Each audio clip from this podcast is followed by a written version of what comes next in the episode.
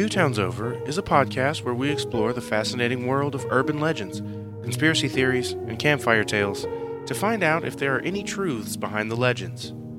With dark humor and natural curiosity, we tackle the darkened streets of the town you all know. Welcome to the town with no name. This is Two Towns Over. All right. Hi, everybody. This is Don. This is Josh. And uh, we're going to try something a little different. We asked you if you'd be interested in a little bit more um, content from us, and uh, you said you were. So, what we thought we would do a little uh, fun size, little uh, quick, maybe 15, 20 minute episodes where we just talk a little bit about a uh, an urban legend that we may not go deep onto. Um, and the good thing about this is it doesn't matter who's with us; it can be a rotating cast of characters. Yeah. So this week it's me and Josh, but one day it may be me and Ruben, or Kat may be with us, it may be all four of us, just three of us. It doesn't matter. It's because Ruben's late. Yes. this is what Josh and I do to kill time when when Ruben is late. So uh, so basically, what we're going to do, uh, it's going to be called. Well, it may not be called fun size, but bite size. But Bite size. we'll come up with some kind of title. Maybe we'll do a contest and you guys can name the show. But these will just be little midweek, um, little drops that we'll do just to kind of give that, that little taste of urban legends that, like I said, we won't be doing um, really deep dives on because they're just ridiculous, like alligators in the sewer Yeah. or mhm. things like that. So, uh, what you got for me? so right now what we've got is called the Cursed Mummy. Okay. okay. I love Brendan Fraser. I don't know. The Tom Cruise one was better for me. Don't don't you dare discredit Brendan Fraser. No, I saw the Man is an angel. I saw the original in the theater. So, all right. So, in the late 1800s, a party of four well to do young English gentlemen made an extended tour of archaeological excavations in Egypt. One evening in the bar of their hotel in Luxor, they met an antiquities dealer who engaged them in a lively conversation about archaeology and some of the artifacts he had acquired over the years. Straight up, nothing good happens in a hotel bar. No, not in Egypt. Nothing. Nothing. Definitely not. Not in the 1890s either. Maybe dysentery. That might that might have happened. Can dysentery I'm be- literally wearing my Oregon Trail There you T-shirt. In fact, said the dealer, I've just purchased an exquisite sarcophagus that contains the intact mummy of a princess of the 13th dynasty. It is the crown jewel of my collection. Would you like to see it? The young gentlemen said that they were very eager to see the sarcophagus. Please come to my warehouse tomorrow morning about nine, the dealer said. At exactly nine o'clock the next morning, the dealer met the four travelers on the narrow street outside of his warehouse. this is the this is the start of a D and D side quest. It is. 100%. Or even the start of a They- full blown side quest. Yeah, they're they're in they're in a tavern. Yep, exactly. They, they they are approached by a, a traveling uh, uh, archaeologist yep, who has a, a whole mummy Yep. that he wants them to come see. All right, yep. So, uh, good morning, he said, and as he shook each man's hand, you're very punctual. Then, drawing a key from his pocket, he unlocked the warehouse door and threw it open. Please come in, the dealer said. The dealer led the young men through a labyrinth of wooden crates to a room at the rear of the building. Inside, standing upright in the middle of the small room, was the princess's sarcophagus. It was eight feet tall and inlaid with gold and semi precious star- uh, stones. On the lid was a portrait of the princess herself, her face serene and lovely, and her eyes wide open as if she were still alive. It's superb, said the young men. One of the young men said. I think so too, said the dealer. Uh, yeah, I'm sure you do. You're trying to sell it. For the next hour, the five men examined the sarcophagus closely. The dealer read the inscriptions for them and even opened the lid so the visitors could examine the mummy of the princess. Then one of the Englishmen cleared his throat and said, Would you. have you considered selling the sarcophagus? The dealer seemed taken aback by the suggestion, but now all four of the young men pressed him to sell them the treasure. After some negotiation, the men settled on a price of 10,000 pounds sterling. Typical sales tactic. What? He's he's making it look like he wa- he, Oh. he hadn't even thought about Yeah. selling it. Oh, well, I guess I could sell it to you for ten thousand pounds. They each wrote the dealer a check for 2,500 pounds and asked him to have the sarcophagus packed up and sent to their hotel uh, that evening as they were planning to begin their journey home to England the next day. Before we conclude our arrangement, the dealer said, I should warn you that the mummy is said to be cursed. If you're having second thoughts, I'll tear up the checks now without any hard feelings. The gentleman smiled and one said, Thank you, but none of us is superstitious. Late in the day, the packing crate containing the sarcophagus arrived at the hotel. As three of the gentlemen met in the bar for drinks before dinner, they saw the fourth member of their party walking out towards the desert. They waited for him all that evening and looked for him the next morning. At last, they went to their British consulate to report their friend missing. They notified the Luxor police, but a thorough investigation turned up no trace of the missing Englishman, and he was never seen again. Mm-hmm. It's, yep. From that moment, trouble seemed to haunt the young travelers. One was shot accidentally in the right arm as his servant packed his hunting rifles. I, I love stories where people accidentally get shot trying to do a regular ass everyday thing with their guns. My favorite stories. But, you know, maybe it wasn't that. Maybe it was his servant packing it. Maybe he just tried. When he missed, he said, Oh my god! Oh, sir, I'm so sorry. I've accidentally shot you again. What's that, the fourth time this week? Bloody hell. All right. So, although a surgeon from the British Embassy in Cairo came to Luxor to treat the young man, the wound became gangrenous and the arm had to be amputated. The third man in the foursome found on his return home that his that bad investments had destroyed his family's fortune. The fourth man was shot. That happened before you bought the mummy. Those investments were already underway. The fourth man was struck down by an illness which no doctor in England could diagnose or cure. AIDS. AIDS? Yeah. they didn't know what it was back then. People just died. Remembering the dealer's warning of a curse, the surviving travelers put the sarcophagus up for sale. They found a buyer almost immediately, a London businessman with a passion for Egyptian antiquities. But no sooner had the sarcophagus had it been installed in the businessman's home that the curse struck again. His wife and two of his children were severely injured when their carriage overturned. Then the family's house caught fire, destroying every Egyptian artifact in their collection, except the sarcophagus. I love this thing that always happens with cursed objects, right? Yeah. Where they somehow know who owns them, even if they're not in like direct proximity to Right. them. You know, they just somehow ma- magically know who paid money for it. Well, they've got the they've got the logbook up in the cursed world. yeah, right. Well, you've seen the inside of every sarcophagus. The Yeah. mummy scribbles on the just on the inside. Yeah, that little tiny abacus. and- Yeah, yeah, exactly. That I could not think of the word abacus. Thank you so much. Some days later, the Times reported that the British Museum had received a su- superb sarcophagus from an anonymous donor. As two workmen unloaded the sarcophagus in the museum courtyard, one of the men slipped and broke his leg. The other dropped dead two days later. Now the princess's curse fell upon the British Museum. Night watchmen heard the sound of frantic hammering and sobbing from the coffin.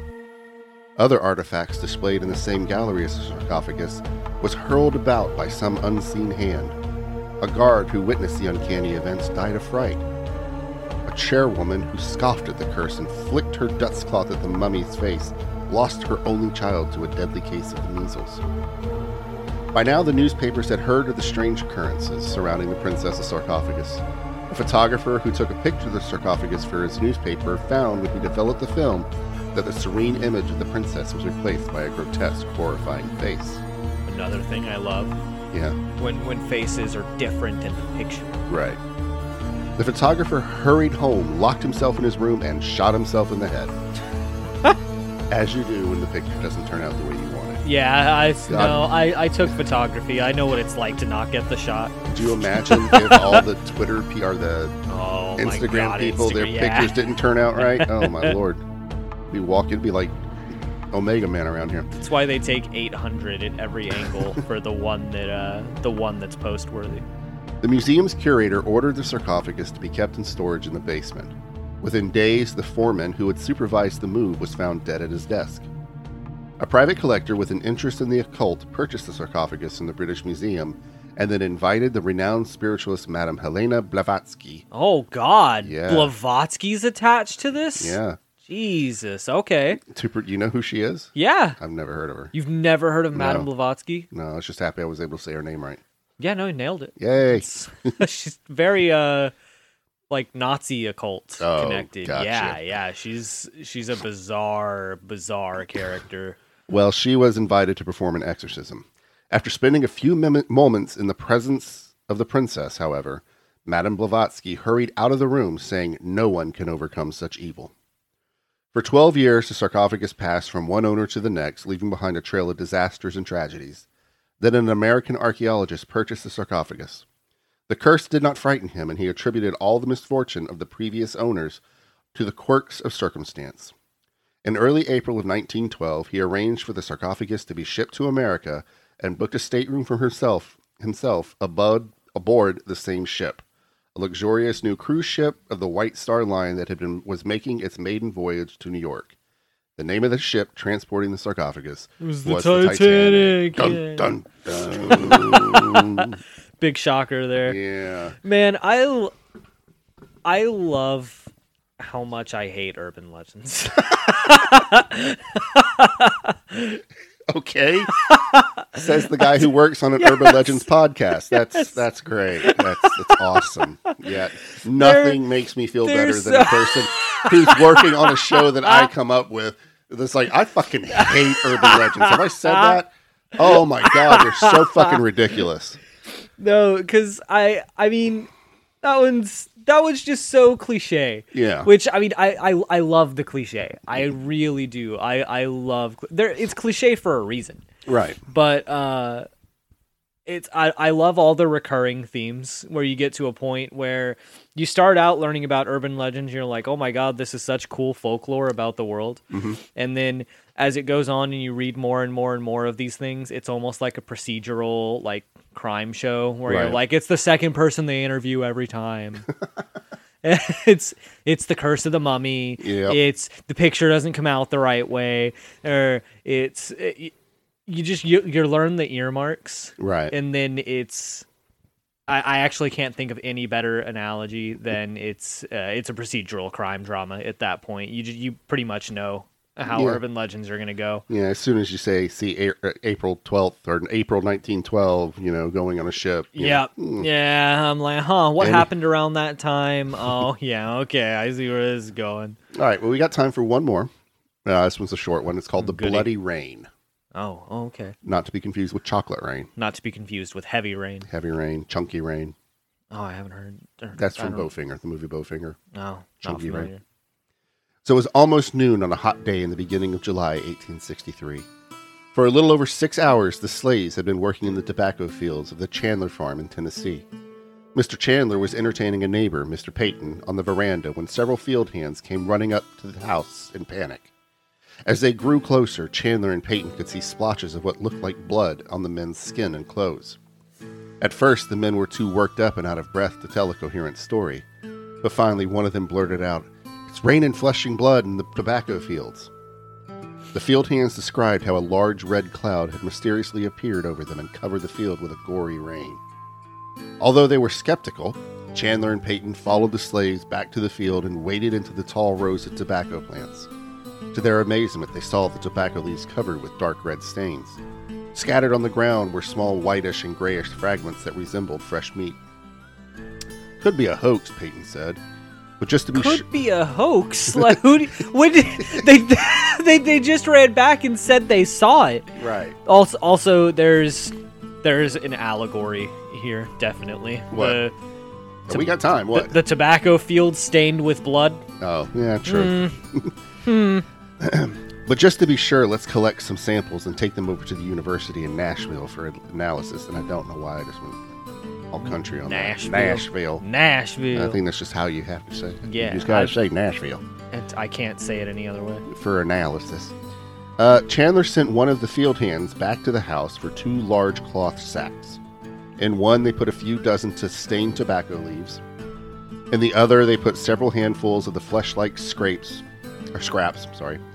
As they carried the bags of the samples out of the cornfield, both men tried to ignore the putrid smell rising from the bag of fragments. At the house, they washed up, then mounted their horses and rode to Nashville. The laboratory of Nashville's God, Central wait. University. They were they were where?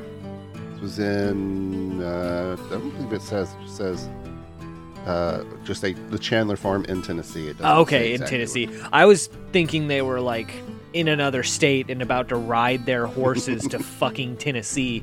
I'm like, man, I forgot that people couldn't just take planes in the 1800s. Yeah, and it's a lot longer than it seems in in uh, Yeah. Red Dead Redemption. oh, you can for ride fuck's from sake, I know. Texas to Mexico Yeah. in 10 minutes. Yep. yep. Oh, so the laboratory of Nashville's Central University's science department was housed in a handsome stone building in Rutledge Hill. Which, how much science was going on in 1863? Not a fucking lot. Yeah. But they uh You take, you go to amputate, and your arms cut off, and the Yeah. doc, my arm's cut off. Yeah, it is. I bet that hurts. All right. Well, glad I could help. There was a great bit in Scrubs where they were like, "You wouldn't be, you wouldn't believe how bad this procedure would have been just a few years ago," and then it flashes back, and then the doctor again is like, "You wouldn't believe how bad this was just a few years ago," and he goes all the way back to like the 1800s, and the doctor just takes out a saw. Yeah. Yeah, So, um, Chandler and Peyton found the chairman of the science department, Professor Jackson, told him their story, and produced the two sacks. That's a wild story, gentlemen, Professor Jackson said, oh my God, they rode all the way to Nashville with these sacks of rotting. of rotting flesh. I Yeah. guess, yeah. We don't believe it rained flesh and blood in my tobacco field, Chandler said, but I'd be obliged if you would analyze these samples for me. Well, it'll take a few hours to run the test, Professor Jackson said. Come back tomorrow and I'll give you the results then. It's all the same to you, Professor, Peyton said. We'll wait. Sorry. We'll just wait Yeah. We'll just, yeah. w- We got shit, you know, we can Yeah. kick it around Nashville. Right. Shit, they were looking for an excuse to go to Nashville. Yeah, exactly. This is also definitely like somebody nearby was playing with dynamite and blew themselves up and it rained down on the field. Oh my goodness. So a few hours later, a student found Chandler and Peyton walking about the campus and invited them to join Professor Jackson in his office. They found the professor standing beside his desk looking uneasy. Well, gentlemen, I confess that I am perplexed by the results of my analysis, he said. I am plumb perplexed. Yeah, I'm, I'm as confused as a tick on a on a piece of concrete. Straight Mad Lib that. yes, I did. it's been a long time since any improv classes. So Chandler and Peyton kept silent, so Professor Jackson continued. The red stains from the tobacco leaves are most certainly blood, Professor Jackson paused for a moment before speaking again, and these fragments are human flesh. On the ride home, the two men discussed the professor's analysis. I still say it's a hoax, Chandler said. Well, if I was a superstitious man, Peyton said, I'd say this rain was a bad omen. Before long, Peyton's instincts proved to be correct. The next day, both Chandler and Peyton received telegrams announcing that their sons had been killed at Gettysburg. I don't see how we got from A to B. It was an omen, I guess. I guess. There are variations on the story. Uh, Tennessee folklore also tells of a mysterious inky darkness that descended on western Tennessee one day. Ooh. A legend set in Memphis also des- describes another odd rainstorm in which hundreds of snakes fell from the sky. I I still think that somebody in like the next plantation over was trying to fuck with dynamite and blew themselves up and and it rained some of their flesh and blood down on the neighboring field. Either way, that would be that would be something I would just if I was standing outside and all of a sudden like blood started dripping from the sky and chunks of human I would start drinking. the blood. or- No, no, Oh, God, yeah. It's like what the fuck, man? no, no, I would assume that the end of the world is happening. Yeah. And I ain't going to heaven, so I would just go ahead and get as shit faced as I possibly could. So a typical Tuesday. I don't usually drink, Don.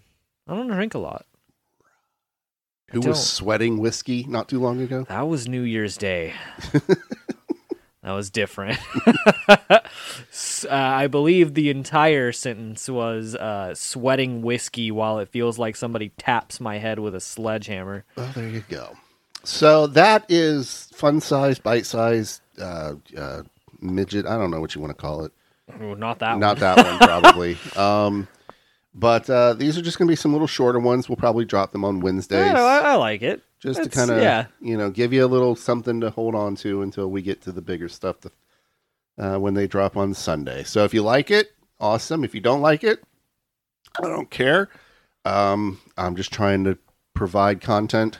Man, if if Don doesn't care and I don't care, you fucking know Ruben doesn't care. This is true. this, this is this is quite true. Ruben doesn't even care about the numbers on the show that he's No. supposed to care about. Yeah. he's like he's like, don't bother me with those. Yep. Let me know when we hit big milestones. So, all right, guys. So that's going to wrap it up for this little fun, bite-sized um, Tootsie Roll. yeah, it's good. To, we're not calling them Tootsie Rolls. we can't. We can't. If you guys can think of a good, good, uh, a good name for this show, please uh, feel free to leave it on the Facebook page. Uh, you know where you can find us. We now have a, uh, a website, but right now it's just basically uh, links to the um, podcast. Yeah. the different uh, places Yeah. to go. We will this would be actually be them. great to animate Yeah, a little short point. ones. Yeah. We'll get there one day. So, for bite sized Tootsie Roll, Tootsie Pop Drop, I'm Don, I'm Josh. and we'll talk to you later. Bye. Goodbye.